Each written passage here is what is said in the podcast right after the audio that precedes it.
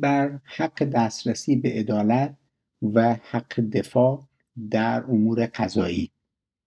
در این پادکست بر آن هستیم تا سلسله مباحثی را طرح کنیم در حد طرح برای اینکه ثابت کنیم چگونه شهروندان از یک حق شهروندی مسلم برخوردارند و آن اینکه حق دارند با آنها به عدالت رفتار شود و برای تضمین این رفتار توأم با عدالت ضرورت دارد تا آنها حق داشته باشند از وکیل شخصی خود استفاده کنند.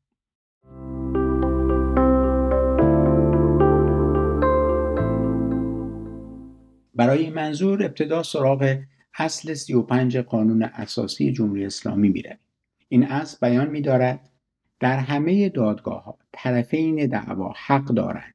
برای خود وکیل انتخاب نمایند و اگر توانایی انتخاب وکیل را نداشته باشند باید برای آنها امکانات تعیین وکیل فراهم گردد. این اصل در حقیقت عموم و اطلاق یک موضوع اساسی را طرح می‌کنه و اون حق انتخاب وکیل شخصی برای شهروندان در همه دعاوی. دعاوی در اینجا منظور چه دعاوی حقوقی چه دعاوی کیفری است. و تفاوت نمی‌کنه این دعاوی در چه مرحله از دادرسی قرار دارند. چه در مرحله دادسرا شورای حل اختلاف دادگاه ها دیوان عالی کشور. و چه در دادگاه های حقوقی و چه در ساختار حقوق کیفری باشد. بنابراین اطلاقی که ماده اصل 35 قانون اساسی برگزار کرده یک حق مسلم را برای شهروندان به رسمیت شناخته و بر آن تاکید کرده است. علاوه بر اصل 35 قانون اساسی یکی از جهات اساسی حقوقی که این امکان را تقویت می‌کنه یعنی امکان دسترسی به عدالت را برای شهروندان تقویت می‌کنه در حقیقت کنوانسیون حقوق مدنی و سیاسی است. همین گونه که حتما اطلاع دارید ایران به کنوانسیون حقوق مدنی و سیاسی پیوسته و موظف هست که مفاد اون را رعایت کند. چگونه کنوانسیون حقوق مدنی سیاسی بر حق دسترسی به عدالت و حق انتخاب وکیل شخصی تأثیر دارد؟ کافی است به متن ماده 14 کنوانسیون حقوق مدنی و سیاسی مراجعه کنیم. این ماده را خدمتون قرائت می‌کنم. ماده 14 کنوانسیون حقوق مدنی و سیاسی. یک همه در مقابل دادگاه ها و دیوان های دادگستری مساوی هستند. هر کس حق دارد به اینکه به دادخواهی او منصفانه و علنی در یک دادگاه صالح مستقل و بیطرف تشکیل شده طبق قانون رسیدگی بشود. و آن دادگاه درباره حقانیت اتهامات جزایی علیه او یا اختلافات راجع به حقوق و الزامات او در مورد مدنی اتخاذ تصمیم بنماید. تصمیم به سری بودن جلسات در تمام یا قسمتی از دادرسی خواه به جهات اخلاق حسنه یا نظم عمومی یا امنیت ملی در یک جامعه دموکراتیک و خواه در صورتی که مسلحت زندگی خصوصی اصحاب دعوا اقتضا کند و خواه در مواردی که از لحاظ کیفیات خاص علنی بودن جلسات مضر به مصالح دادگستری باشد تا حدی که دادگاه لازم بداند امکان دارد. لیکن حکم صادره در امور کیفری یا مدنی علنی خواهد بود و مگر آنکه مسلحت سغار اطفال طور دیگری اقتضا نماید یا دادرسی مربوط به اختلافات زناشویی یا ولایت اطفال باشد. بند دوم هر کس به ارتکاب جرمی متهم شده باشد حق دارد بیگناه فرض شود تا اینکه مقصر بودن او بر طبق قانون محرز بشود. سه هر کس متهم به ارتکابی جرمی بشود با تصاوی کامل لاقل حق تضمینات زیل را خواهد داشت. الف در اسرع وقت و به تفصیل به زبانی که او بفهمد از نوع و علل اتهامی که به او نسبت داده می شود مطلع شود. ب. وقت و تسهیلات کافی برای تهیه دفاع خود و ارتباط با وکیل منتخب خود داشته باشد. جیم بدون تأخیر غیر موجه درباره او قضاوت بشود.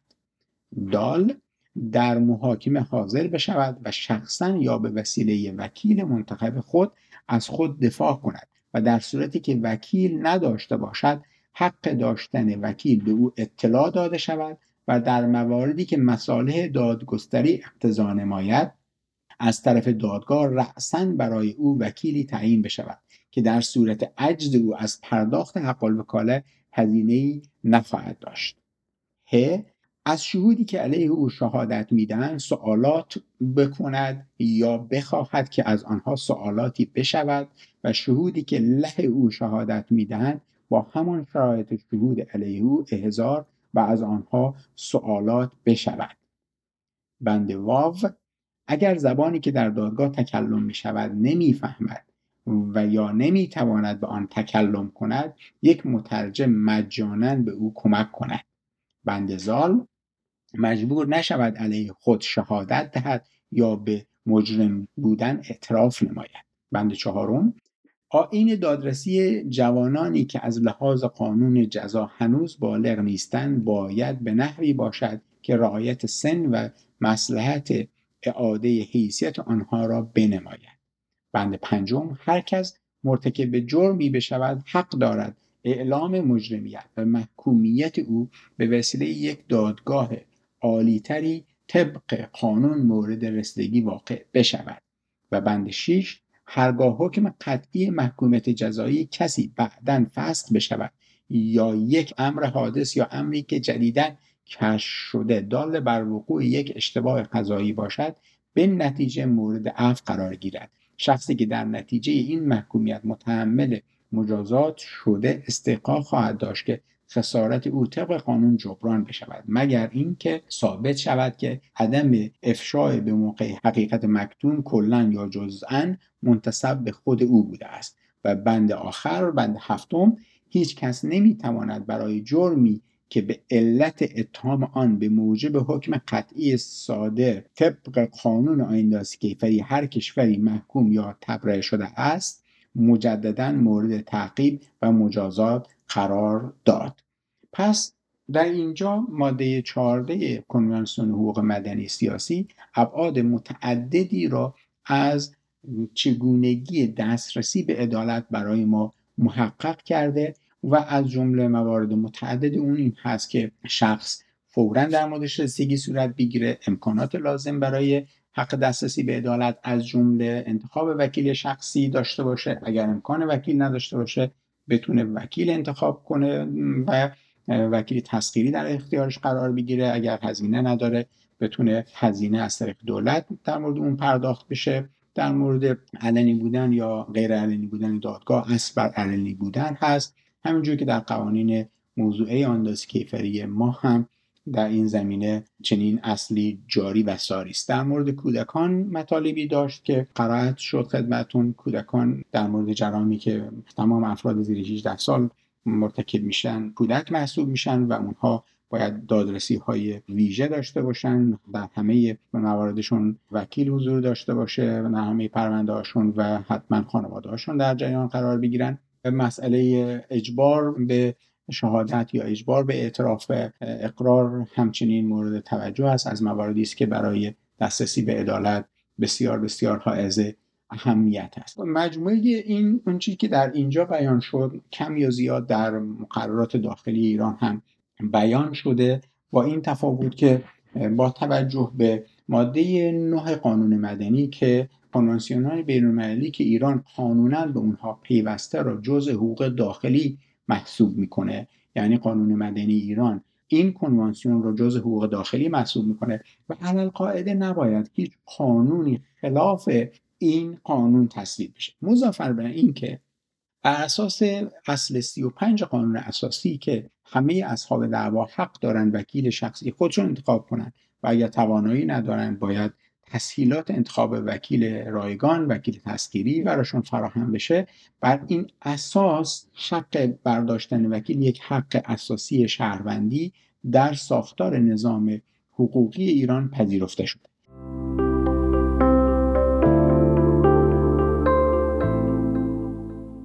با این دوتا پرسش یک موضوع اساسی که بایستی مورد توجه قرار بدیم این هست که چرا همچنان سیستم دادرسی در ایران به صورت دادرسی محرمانه هست به خصوص در مرحله تحقیقات مقدماتی در دادسراها و همچنین اصحاب دعوای کیفری نمی‌تونن به آزادی حق انتخاب وکیل داشته باشن. چرا؟ همچنان این موضوع محل چالش و بحث است و مشخصا سوالمون در رابطه با ماده 48 قانون آیندستی کیفری جدید هست. اگر بخوایم به گذشته این قانون اشاره کنیم در گذشته قانون آیندستی کیفری مصوب 1299 قانون آیندستی کیفری که بعد از انقلاب به عنوان قانون آیندستی کیفری دادگاه های عام تصویب شده و متعاقب اون قانون آیندستی کیفری موجود که در سال 1394 تصویب نهایی رسیده با اصلاحاتش مجموعا یک مسیر را دارن دنبال می‌کنن و اون که در محله تحقیقات مقدماتی اجازه دخالت وکیل در روند دادرسی و روند رسیدگی به امر کیفری اون هم فقط در رابطه با متهم اجازه نمیده. در گذشته به این ترتیب بود که تا پایان مرحله تحقیقات مقدماتی بازپرس و دادیاران و داستانها اجازه دخالت وکلا در دفاع و اجازه حضور وکیل به طور جدی در دفاع نمی‌دادن. صرفا متهم می‌تونست یک نفر وکیل را همراه خودش داشته باشه و اظهارات رو بشنوه. در پایان هم مطلبی داره در دفاع بیان کنه. اما حق مطالعه پرونده حق دسترسی به ادله رو به وکلا داده نمی‌شد. تا پایان تحقیقات مقدماتی یعنی تا زمان صدور کیفرخواست. این یه امر ناعادلانه بود که در قوانین آندازی کیفری قبلی از ابتدا تا سال 94 وجود داشت. اما در سال 94 در حقیقت تغییر مهمی که در قانون صورت گرفته اینه که همه اصحاب دعوا حق دارن همونطور که قانون اساسی پیش بینی کرده از وکیل خود برخوردار بشن در همه مراحل. اما متاسفانه همچنان نگرش سنتی که حاکم بوده و هست بر نظام قضایی به خصوص نظام عدالت کیفری در ایران باعث شده که ماده 48 قانون اندازی کیفری که از طرفی به خوبی تنظیم شده تبصره به اون الحاق بشه که این تبصره در حقیقت همون سنت محرمانگی حفظ محرمانگی در همه پرونده های مهم کیفری در محل تحقیقات مقدماتی رو دنبال می‌کنه و مغایر هست با حقوق متهم. نگاه کنیم به متن ماده. ماده 48 میگه با شروع تحت نظر قرار گرفتن متهم می‌تواند تقاضای حضور وکیل نماید. وکیل باید با رعایت و توجه به محرمانه بودن تحقیقات و مذاکرات با شخص تحت نظر ملاقات نماید و وکیل می تواند در پایان ملاقات با متهم که نباید بیش از یک ساعت باشد ملاحظات کتبی خود را برای درج در پرونده ارائه دهد. تبصره. اگر شخص به علت اتهام ارتکاب یکی از جرائم سازمان یافته و یا جرائم علیه امنیت داخلی یا خارجی کشور سرقت، مواد مخدر و روانگردان و یا جرائم موضوع بندهای الف ب و پ ماده 302 این قانون تحت نظر قرار گیرد تا یک هفته پس از شروع تحت نظر قرار گرفتن امکان ملاقات با وکیل را ندارد. این تبصره مورد اصلاح قرار گرفته و اصلاحی که به اون وارد شده در نهایت تبصره رو به این سمت برده. یعنی چیزی که خدمتون قرائت کردم در واقع تعیین کرده بود که به مدت یک هفته حق نداره از وکیل خودش بهره میشه اما نهایتا علیرغم که تصویب نهایی هم رسیده بود ایرادی که به این ماده وارد شد نهایتا تبصره تغییر جدی کرد و این تغییر منجر شد به اصلاحی که مشکلی رو حل نکرده بلکه مشکل بیشتری رو به ساختار نظام رسیدگی در ایران وارد کرده. به این ترتیب که تبصره در تاریخ 24 1394 اصلاح شده و نهایتا به این منجر شده. تبصره ماده 48 میگه در جرائم علیه امنیت داخلی و یا خارجی و همچنین جرائم سازمان یافته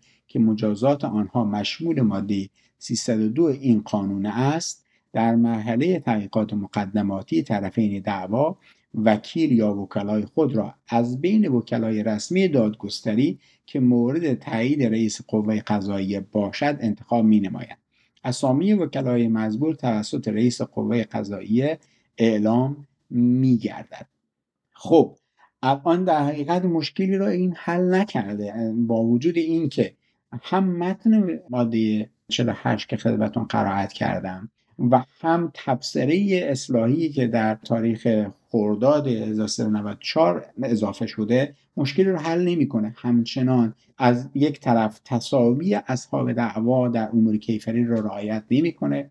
یعنی شاکی اختیارات بیشتری داره داستان اختیارات زیادی داره ولی متهم که تحت فشار هست. اون هم در جرائم مهم. وقتی اشاره می‌کنه به ماده 302 قانون اندازی کیفری یعنی جرائمی که مجازات اونها حبس ابد اعدام هست جرائمی که مجازات اونها مهم هست و همچنین در جرائم مطبوعاتی و سیاسی.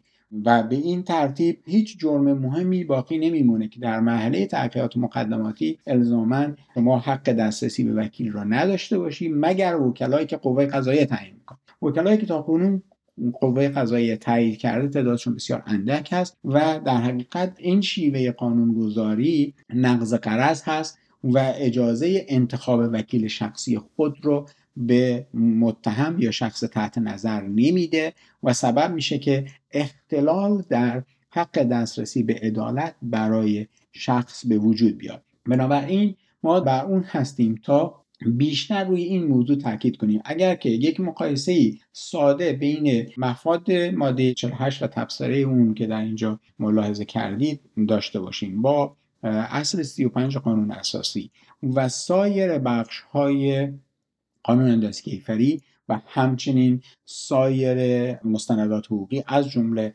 ماده 14 کنوانسیون حقوق مدنی سیاسی که ایران تعهد کرده اونا اجرا کنه به این نتیجه می‌رسیم که اساسا ماده 48 قانون آینداسی کیفری برخلاف قانون اساسی تنظیم شده به خصوص تبصره اون و همچنین سبب میشه تا دسترسی به عدالت برای شهروندان در معرض تهدیدات و محدودیت های شدید قرار بگیره و به خصوص در جرائم مهم امکان شکنجه امکان اعتراف گیری اجباری و امکان ظلم و ستم به متهم به دست بیا که غیر قابل جبران هست. حتی در مراحل دادگاه به هیچ وجه امکان تغییر اون شرایط وجود نداره و بنیاد یک پرونده که در واقع یک مسیر عدالت را باید دنبال بکنه بر مبنای نادرستی گذاشته میشه.